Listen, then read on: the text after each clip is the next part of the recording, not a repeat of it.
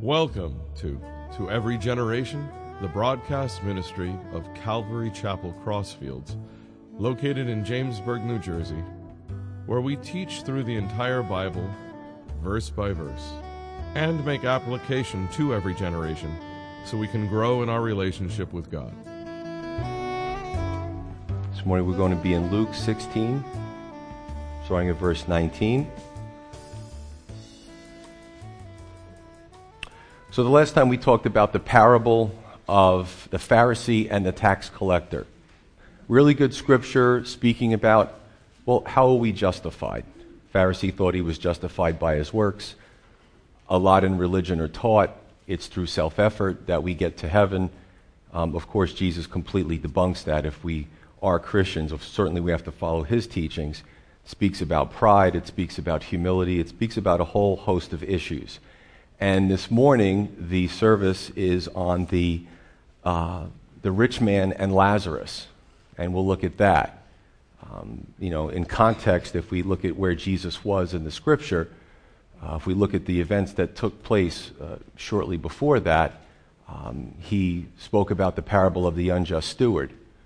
And this was a person who, even though they weren't doing the right thing, they were setting things up so that they could establish a more secure future. And Jesus said, you know, Christians should do that more often. You know, these topics keep coming up. You see, when we go through the Bible and we don't just settle for a rote religion, we go through the Bible, we actually see that we have personal responsibility. Not everybody likes that. Really, God has expectations on me? Yeah, and, and He should. Another thing Jesus spoke about just before this parable was the fact that the religious leaders loved money. They became political, they became elitist, they had status, they had, and they just really kind of forgot about God and were more concerned about their own aggrandizement. And really, in this parable, we have to not just focus on the rich man, and I'm going to cover that in his riches, because a lot of things today, especially in Western culture, can distract people from even considering God. We're going to take this in four parts. So, jumping in in verse 19, Jesus says, There was a certain rich man, a certain rich man, who was clothed in purple and fine linen and fared sumptuously every day. But there was a certain beggar named Lazarus, full of sores, who was laid at his gate, desiring to be fed with the crumbs which fell from the rich man's table. Moreover, the dogs came and licked his sores.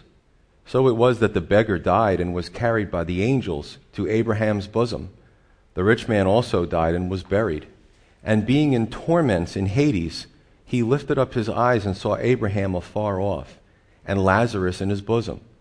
Then he cried and said, Father Abraham, have mercy on me, and send Lazarus that he may dip the tip of his finger in water and cool my tongue, for I am tormented in this flame. But Abraham said, Son, remember that in your lifetime you receive your good things, and likewise Lazarus evil things. But now he is comforted, and you are tormented. And besides all this, between us and you there is a great gulf fixed, so that those who want to pass from here to you cannot, nor can those from there pass to us. Then he said, I beg you, therefore, Father, that you would send him to my father's house, for I have five brothers, that he may testify to them lest they also come to this place of torment. Abraham said to him, They have Moses and the prophets, let them hear them. And he said, No, Father Abraham, but if one goes to them from the dead, they will repent. But he said to him, If they do not hear Moses and the prophets, neither will they be persuaded, though one rise from the dead.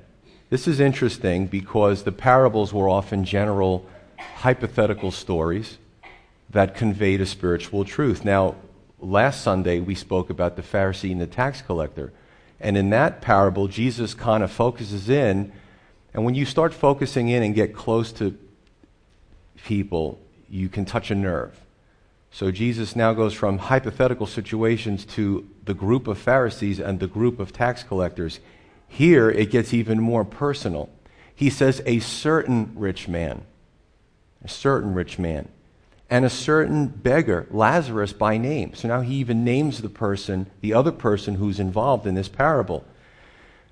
And people ask the question, well, and you know, again, I, I will talk about theologians, how they all get into the room and kind of argue points that I don't think are very important. But was this something that really took place? Or was it another purely hypothetical? I kind of tend to lean to the group that says that these were two people that Jesus, in his omniscience, all knowing, knew existed, walked the earth, both died, and where they went. That's pretty impressive. You know, Jesus spoke to the disciples and he said, I, I, saw Satan fall like lightning. Jesus speaking about before he came to the earth. He, he watched what was going on in the heavenlies, being fully God. But I do believe that these were two people that existed and they both died. So let's look at one out of four. Who are the actors? Well, verse 19, the rich man. Purple meant wealth. Again, we have to go back 2,000 years. We have to go back to that culture before, you know, you could go to the store in any store and pick up a bunch of dyes. They're like $4 a bottle and they all cost the same amount. We've learned how to make dyes pretty, pretty cheaply. Um, somebody's get, making a face at me. Maybe they're ten dollars a bottle. I don't know. I haven't bought dye in a while, but but back in those days, in order to get purple, you had to send divers to get pick up these sea mollusks, and each sea mollusk could only produce like a small drop of this purple dye. So it was extremely expensive because how you had to harvest to get the color purple. See what I'm saying? Other things in nature came easier, but purple was extremely expensive. So only somebody who was wealthy could afford to, to wear purple.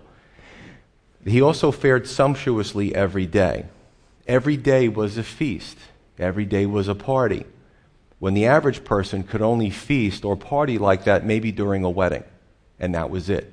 It didn't happen very often. But this guy, it's every day.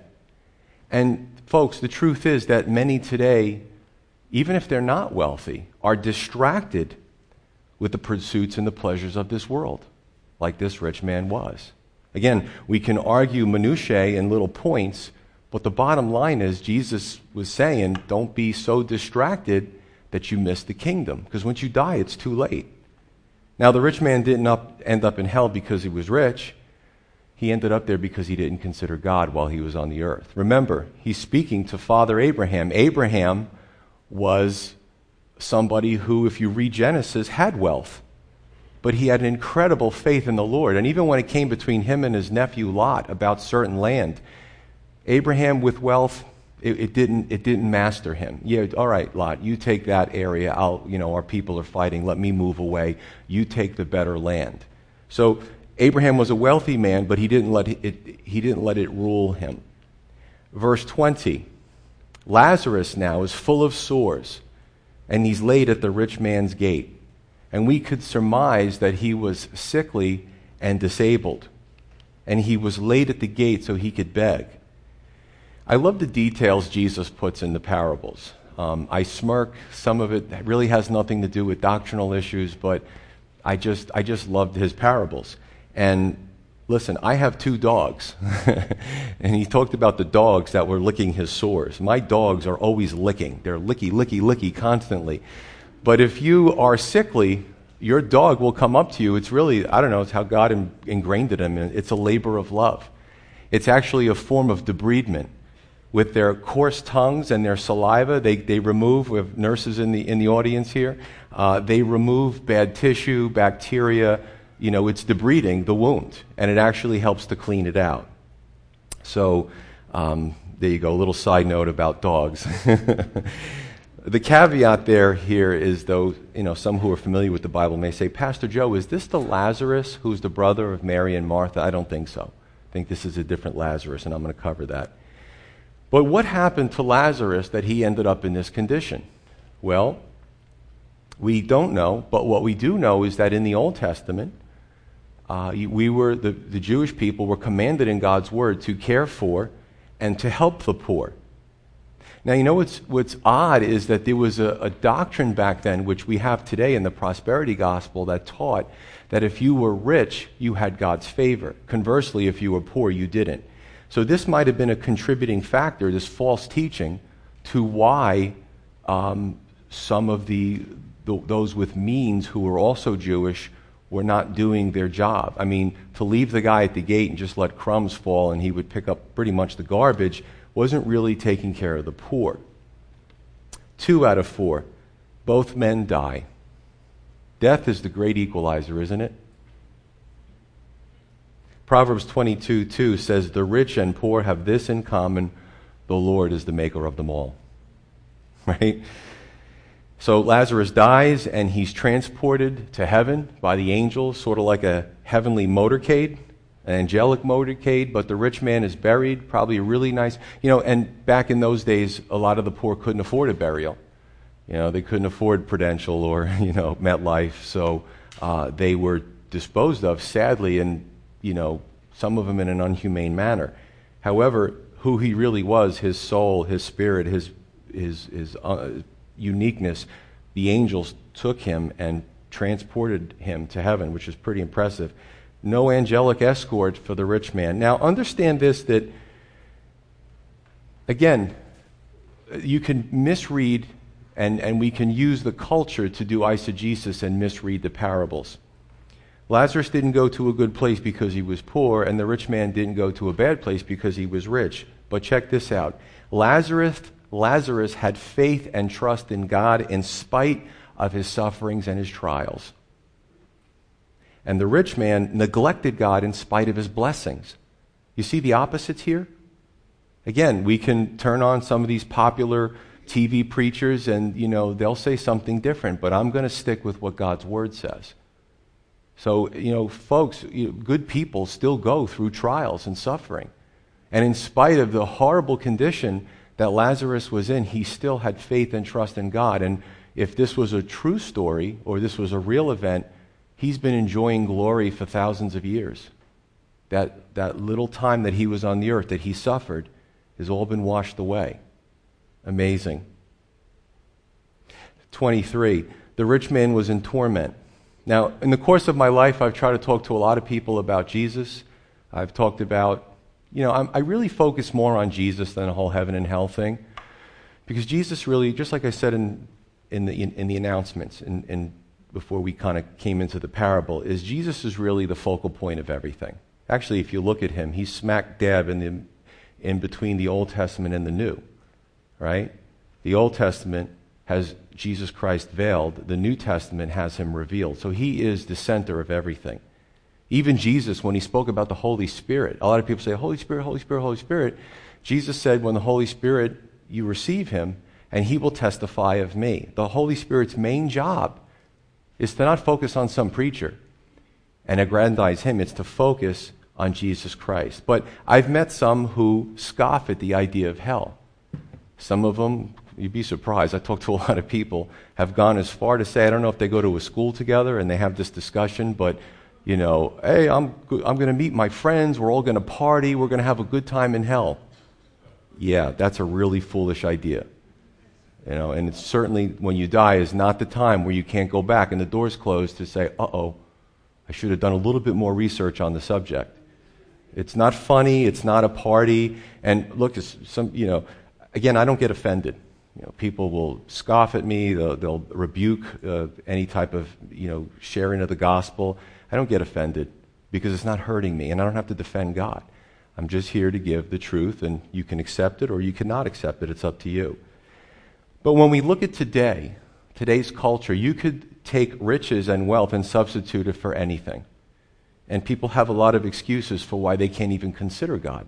And I did for years, by the way. It took me until 25 or 26 to finally, you know, get it. but you know, people will talk about, well, I'm going to school. Well, I'm working on this degree. Well, I'm, I'm working on this promotion. Well, I'm, you know, just endless pursuits. You know, I, I have to laugh because when I see the commercials, I see the commercials for like uh, these senior developments. And you, you would think that, I guess, senior citizens from these commercials, that it, the basic the message is listen you worked your whole life golf every day play bocce ball you know go in the pool and and you know it's like this it's like disney world for seniors you know i'm saying 55 and older. Um, i mean i know a lot of seniors i know that they're not doing that every day especially not christians but but this is the worldly mentality. You deserve this. And you know it's really sad for people who were getting closer and closer to their life being over on this earth, that's really a frightening prospect. Just like this rich man, to completely distract them with playing so they don't consider the day they step into eternity. The world is an evil place, folks. And that's why I, I talk to Christians and I, I try to say, don't make your utopia here, because God never intended that. There's only one place where the utopia is. So we continue. Three out of four is doctrinal issues. Uh, if you're a student of the Bible, you understand this as soteriology, the study of salvation. Verse 24 the rich man calls out to Abraham for relief, and Abraham replies with facts about eternity. If we could put up image one, I'll show you a few things regarding this.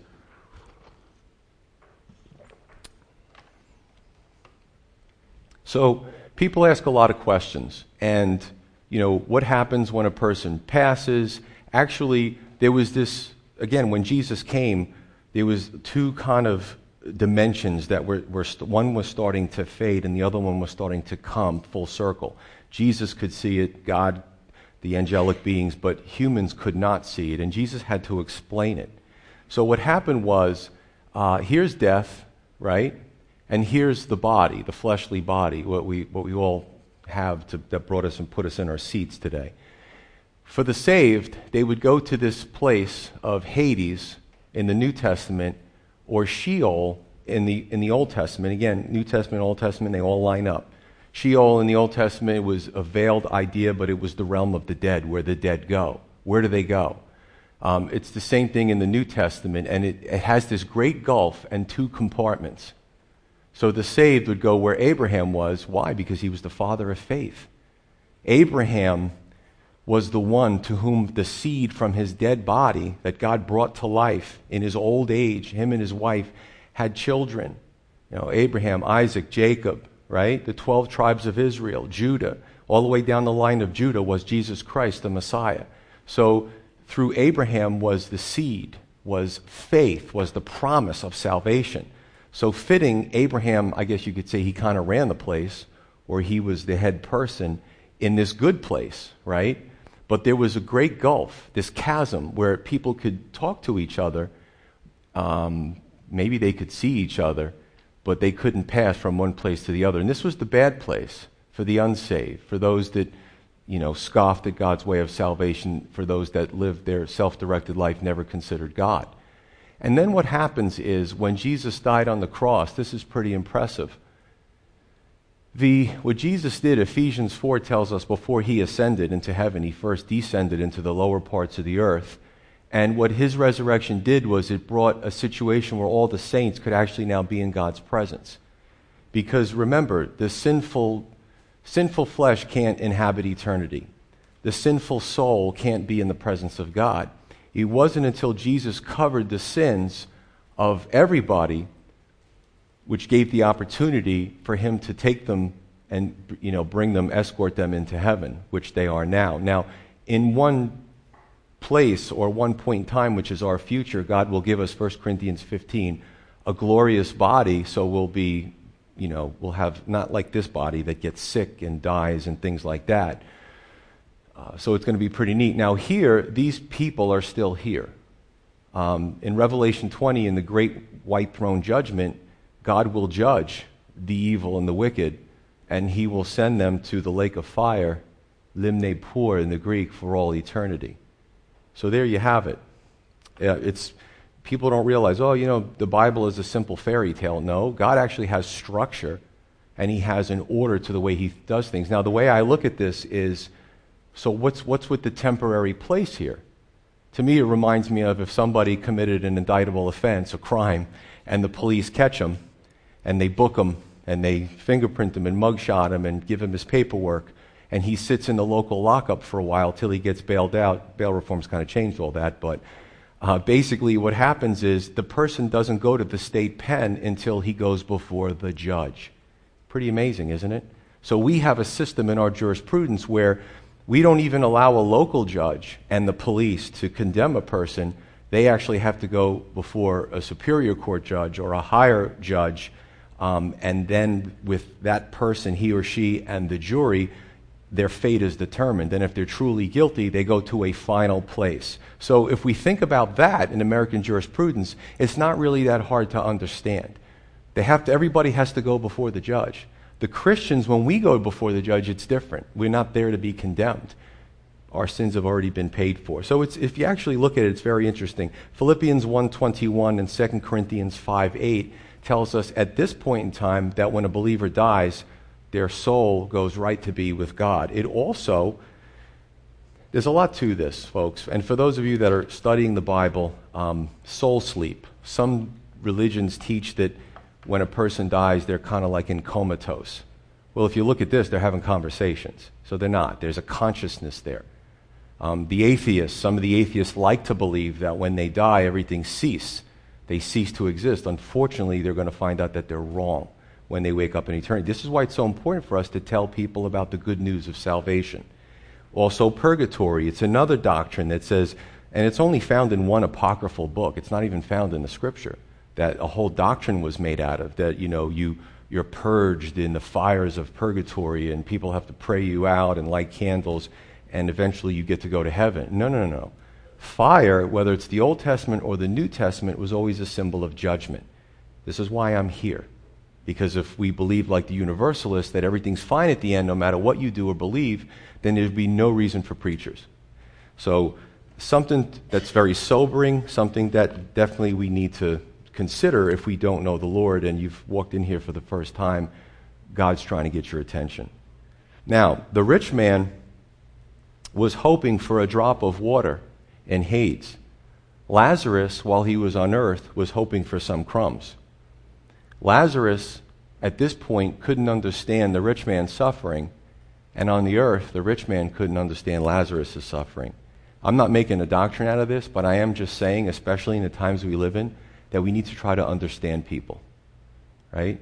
Your experience, how you were born and you were raised, is different from mine, and where you came from you know, when I grew up and my parents got divorced, they used to call it back then, we were on welfare. I know the, the words change.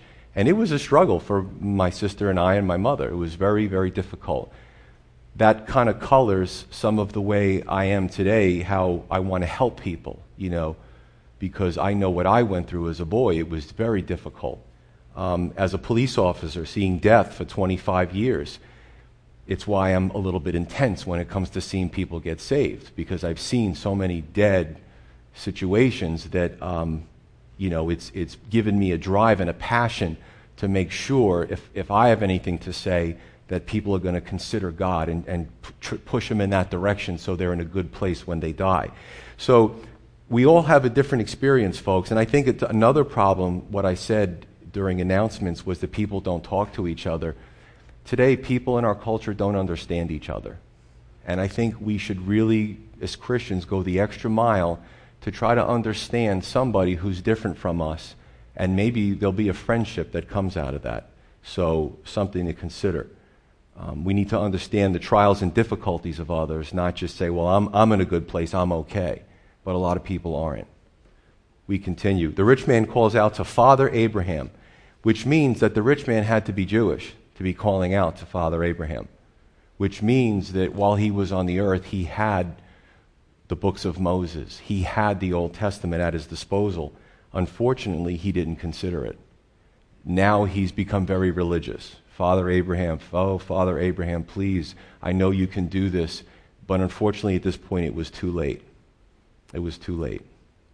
Verse 25 Abraham said, Son, remember you received good things while on the earth and it wasn't, it's not a negative thing to receive good things, but the problem was the rich man worshiped those good things. I know people who handle millions of dollars who are amazing. They don't, they don't embezzle, they don't steal, they don't let it make them crazy. Um, they handle blessings in a positive way. They're generous, they're helpful, they consider others uh, very impressive. And others who they get a few bucks and uh, they go crazy with it. They start to think they're better than other people, and it's just weird. It controls them. So, my question to you and me is how do we handle the blessings on this earth? Do we let it turn us into a different person? Do we let it master us, or do we master it? It's an important question. You might say, well, it doesn't affect me. I'm struggling right now. That might change in a year. You might all of a sudden be given something of great value.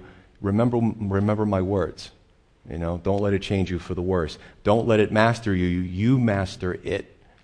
And the rich man, unfortunately, let it master him and change him. Verse 27 and 28 the rich man desires to save his brothers who were still alive. He seems to have only two concerns. The first one is, I'm suffering. I need some water. Understandable. The second one is, I don't want my brothers ending up here. Understandable. And I don't want to read too much into it, but it almost seems like he still has the idea that Lazarus is a beggar. Abraham. He didn't ask for Abraham, can you like squirt the fire hose over here? I could really use some water. He said, could you send Lazarus over here? I, I need to be ministered to. And then he says to Abraham again, Can you send Lazarus? Again, I'm not trying to read too much into it. Can you send Lazarus over to my brothers? It's like, let, let me send the servant. Because that's what I remember him on the earth. You know what I'm saying? I, I think he, in a lot of ways, he still doesn't get it. He has the wrong picture of how, how death equalizes us all. You know, and you know the cool thing about Christianity is when we become Christians, that's the great equalizer too. You know, you read Revelation, and, and he looks around in heaven, and there's every tribe and kindred and tongue and culture. That's what heaven to me is going to look like because I read it in the scripture. A lot of different people from different parts of the world, different experiences, different languages, different pigmentation, all in the same place, having a great old time. I love that. Four out of four, the last part is everyone has a choice regarding what they will believe, which will determine where they go when they pass. And that includes everyone here today. You know, I, I'm, I hear experiences, I hear people say about maybe nightmares that they've had about this kind of thing. Well, now that you saw it, somebody might call me up during the week and say, Thanks to you, I'm having a nightmare. You know what I'm saying? I woke up in a cold sweat last night. Well, if it gets you to consider eternity, you're welcome. You know what I'm saying? But uh, you know, God is, is, is a loving God. He gives us many. This isn't the, this isn't the end all be all. This, this, is, this is just a proving grounds. This is a temporary layup. Again, Lazarus has been really having a great time for the last 2,000 years. No sores, no pain, no hunger. He, he's really doing well. Um, some, when, when they hear a message at a funeral, they hear about the afterlife. And you know what do people do? They leave the funeral they're frightened and they distract themselves. They turn it off instead of considering it. Instead of that, you know. And again, as a young person, that was me. I went to funerals and I was terrified when I heard some stuff. And then I just left there and like, and this was just me. Um, I'll have a few beers tonight. Everything will be fine. And that never fixed anything, obviously. All it did was make my problems worse.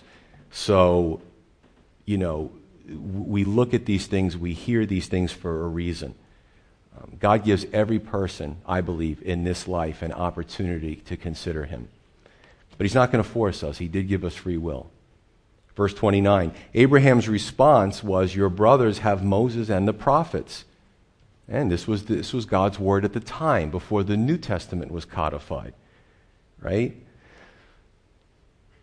And we also have the whole Bible as believers today, or even people today. You can't go anywhere in the United States without seeing a church somewhere or a billboard about Jesus or a scripture. There's really no excuse for us not to consider eternal things. You know, you might even know if you're not a believer, know some Christians that are maybe weird. and you're like, I don't want to be like that. Well, why don't you do the research and see that Christians are not always a reflection of Christ? Do it for yourself. Go, go into it and, and see. Maybe they're in a cult. Maybe they say they're Christians. Maybe they're carnal Christians. God wants you and Him. You don't have to go through the people that you know, it's just you and Him. Here at the church, we facilitate. We don't tell you what to do, we don't tell you where to live, we don't tell you who to marry. We don't do that. There's some places that do, and I think that's weird. We just want to help you get closer to Jesus. You know what I'm saying? It's the ministry of reconciliation. Verse 30 the rich man's response is, No, my brothers, if somebody rises from the dead, how ironic, they will believe. You know, if you send my brothers, you know what's amazing? He didn't know his brothers as well as he thought he did. If you send my brothers somebody who's resurrected, that'll do the trick. A miracle or sign. And Abraham said, basically, I'm paraphrasing, it won't make a difference. Now, check this out because I, I love to, you know, look at conjecture and stuff. I mean, if this was a recent event, Jesus wasn't far from the cross. So, in, in a short span of time, maybe while the rich man's brothers were still alive, maybe one passed, but at least four of them were still around. Jesus is arrested, he's crucified, he's buried, and he rises again and then he, ascend, he appears to over 500 people and he ascends into heaven. Is it possible that Abraham just had that foresight and said it's not going to make a difference? Because I tell you the truth, it's not going to be long where Jesus is going to rise from the dead and your brothers still aren't going to be convinced. Amazing, isn't it? How powerful. If you're a seeker today, you need to check out, number one, the historical Jesus. Listen, even atheists know. I, I have a lot of friends. I don't just hang out with Christians. I love hanging out and trying to win the world to Christ. I have friends who are atheists, professors, you know, all kinds of backgrounds, uh, intellectuals, uh, government people. And uh, one thing we all can agree on, even, even the atheists, that a Jesus Christ did exist. Our whole numbering system, our year of 2017, is loosely based on on the Lord Jesus Christ, isn't it? I know as much as they try to sanitize it, it's so weird. You see these courts and they actually put, you know, it's engraved in marble, like the Ten Commandments and Scripture, and ACLU gets involved, and, and they force, like, the judge to order somebody to come and just put plaster over it. You can do all that stuff all you want. God is not going to be sanitized. So there is a historical Jesus. We can all agree on that. The next question is Was he the Son of God? What about the claims that he made? Well, Jesus was a good man. Okay, he said he was God. If I knew somebody who said they were God, I'd be very suspicious of them. I'd watch my back. I wouldn't leave any knives or scissors around. You know what I'm saying? You'd be, you got to be a little concerned, a little careful. Jesus said he was God. So he's either a, he can't call him a good man if he's a quack, if he's delusional. Keep going. Keep digging. You know, it's just like the archaeologist. Oh, I found something. Keep digging. I found something else. I found a whole civilization. Keep digging. You're a seeker. You're considering Christ. Keep digging. You will find the truth that's out there. We have to check out his claims. Now, in John 11 and John chapter 12, there was another Lazarus. I think, I think his name meant it was loosely transliterated from Eleazar to mean God is my help. So it was a common name. And here, Lazarus, this other Lazarus in John 11 and 12, was the brother of Mary and Martha. Jesus raised him from the dead after four days of being in the tomb. And you know what happened when the religious leaders found out? Man, this stuff can't get out. This is really becoming a problem for us. So they conspired how they were going to kill Lazarus. I, you know? So here's a man that Jesus raised from the dead, living proof that Jesus can raise people from the dead. I really believe Jesus purposely waited four days for him to just kind of start decaying. And then I think even the sister said, You can't roll that stone away. There's going to be a stench. Lazarus, come forth. Come on, let's go. I've regenerated you. All the bacteria is gone. All the, you know, the decaying process has been reversed. And what did they do? They wanted to kill him. So, Abraham is right, and the Bible is right, and though Jesus came back from the dead and so many people saw it, and so many government officials in the Roman Empire were converted to where Rome had to just kind of give up and say, all right, all right, we'll let the Christians live. And this took centuries. You can't fight the inevitable, but people will still do it.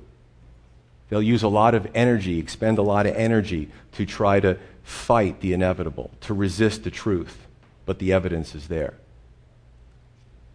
The evidence is there. Here's another thing that this, again, this is really good because there's a lot of doctrines out there that, that people say, oh, it's, it's a Christian doctrine. Not necessarily. Signs and Wonders movement says that someone has to see a sign or a miracle before they get saved. Not according to Abraham not according to the parable that Jesus told, right? It's got to come from the heart. You know, the, in Revelation, there's going to be such an awful time on the planet. This is, this is nothing. This is birth pangs compared to what the earth is going to see. And uh, the, the Antichrist with the false prophet and the dragon, they will do these signs and wonders to try to get the religious crowd on their side.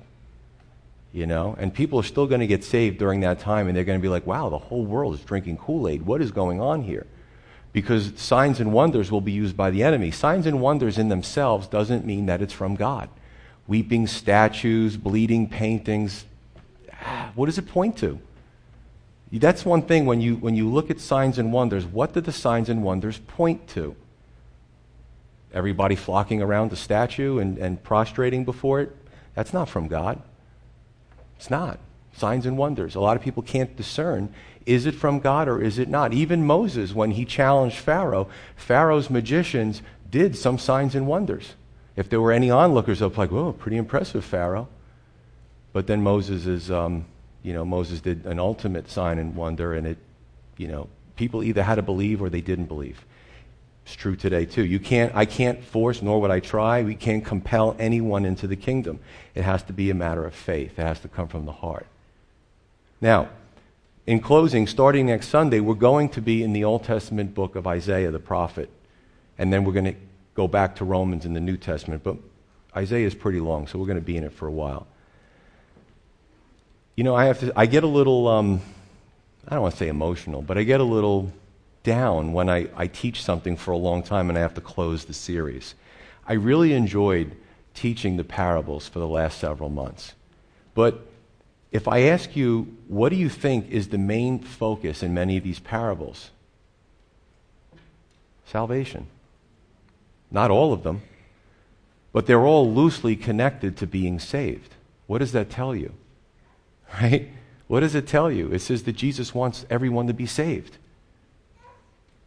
He gave his own life on the cross to die for our sins so that we could have eternal life. In Mark 8:36, Jesus asked the question, "What does it profit a man to gain the whole world but lose his own soul?" Why? Because people are stubborn, especially about coming to terms with the afterlife. And again, I'll raise my hand, that was me, very stubborn. To the point where I met Christians decades after leaving college and they couldn't believe I was saved. don't, don't give up on anybody. If you feel the need to pray for them, pray for them. If you feel that there's an opening and you can share scriptures to comfort them or to encourage them, do it. You know, the person may be putting up a tough shell for you, but inside their heart might be changing. Jesus loved us so much that he gave us multiple warnings and encouragements. Because the scariest thing that anybody will ever hear or ever experience is it's too late. The door's closed. God lovingly gave you dozens of chances. It's too late. But here's the good news that Jesus Christ died for our sins. And right now, the seconds are ticking. We're still here. There's still time. That's the good news. Today, you could give your heart to the Lord. Let's pray.